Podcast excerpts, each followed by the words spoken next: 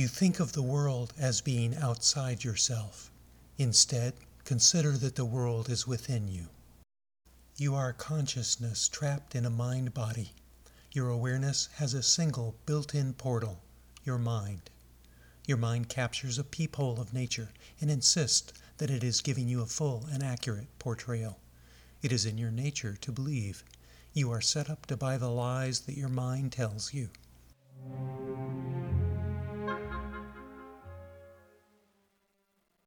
While sensation seems to be of an external world, all that you know of that world is internal to you, within your mind.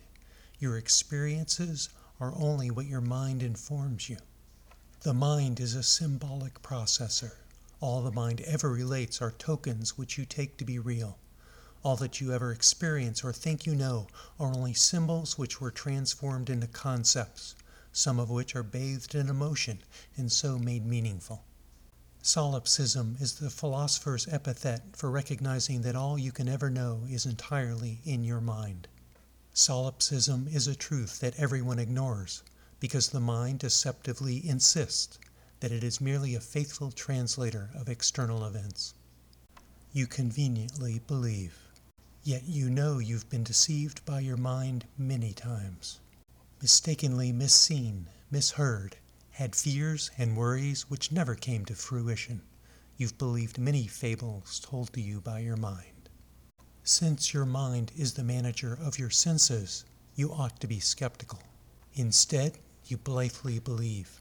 Here is the essential paradox of life stuck with a patronizing and deceptive mind, but with nowhere else to turn. The fact that you've been attached to that bag of meat you've been carrying around your whole life does not mean that you are the meat. You just got used to it as being you. You mistook the wrapping for the package. This misconception about consciousness and mental filtration is so common as to be unremarkable. The great mass of humanity, the collective, are defined by their easy purchase of fictions as facts. Getting used to anything does not make it real. Acclimation is proof only of persistence and acquiescence. Repeating a lie does not make it true. You carry memories inside you from long ago that are not real no more real than the dreams you had last night. From an evolutionary perspective, memories serve solely as a knowledge base to know what to do when certain encounters arise. Memories are the foundation for skills. The mind massages memories to serve that purpose, mangling individual experiences to make them fit into an overall picture. An accurate memory is actually a disability.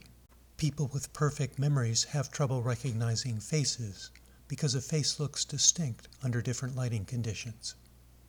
To fawn on memories for their own sake, sentimentality, feeds the mind, which is happy to tell you stories that keep you entranced.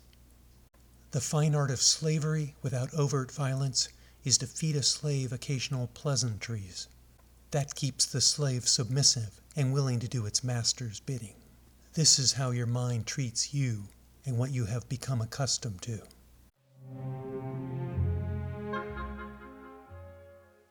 Your mind is a double edged sword, an indispensable tool that enslaves.